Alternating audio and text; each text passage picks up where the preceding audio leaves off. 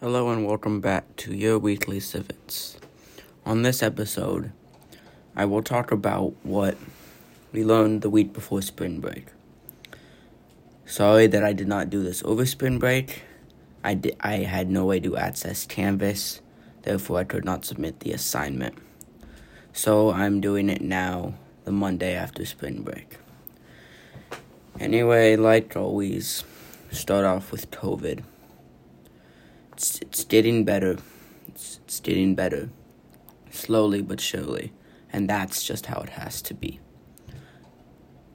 We have already hit, I'm pretty sure we've hit a hundred million people vaccinated. Actually, I don't know. I forgot. I looked this up. But a lot, anyway, a lot of people have been vaccinated in Biden's first 100 days we're, we are, you could say, way ahead of schedule. Sadly, there's still people complaining about, oh, but this and this and this and this and this. When we can't do that, COVID has to be the main priority. Um, cases, of course, they're still going up. Deaths have dropped from 100k a day to around 12,000, which is still a lot, but it's way, way, way less. Um, the CDC projects that COVID will be completely gone probably early 2022. With how, just because of America, with how bad America is doing, it at best will be gone late 2021, early 2022. Anything other than that, it would be a miracle. That's from Dr. Fauci. Um, and just another side topic. Um, if you didn't see the in the past two weeks, there have been three mass shootings. One in Atlanta, leaving six people dead. One in Boulder, Colorado, leaving ten, including a police officer. The person that done it, the person that killed people in Boulder, Colorado, has been charged, but it's looking like he's going to be. But they are, for some reason, holding back on it. They are not going forward with the legal process. And, of course, there were, and there was, um, there was a shooting in Miami, Florida. Only one person died, but a lot but it had a, it was a very bad ripple effect over spring break. So what we learned the week before spring break, we went over legislation. We went over legislative power, checks on the judicial branch. I'm just bringing that back up.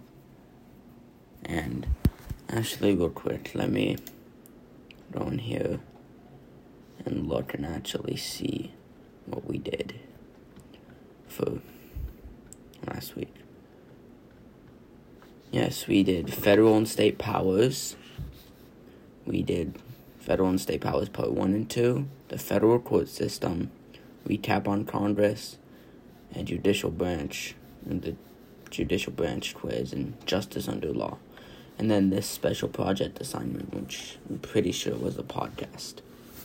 But federal and state powers confide of taxation, prison, and um, property mainly.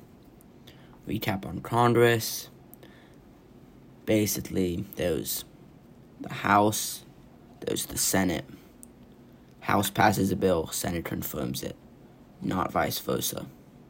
Senate is 50 51 right now in favor of Democrat, but with the filibuster rule, can't really get any big things done. Um, the House is still Democratic, but less than it was while Trump was president. Judicial branch quiz two, just questions about the judicial branch, its powers, what it does, the type of laws it, it passes and the special project assignment, I'm pretty sure it was a podcast. Checks on the judicial branch. That that's uh, that's not the same week. Never mind. Actually, I can't tell. I guess I'll just go back to Checks on the judicial branch. That'll be as far back as I go. Checks on the judicial branch. Um, how Congress Congress checks it. How the judicial branch checks its lower brackets. Uh, lower. Uh, court systems, I guess you could say.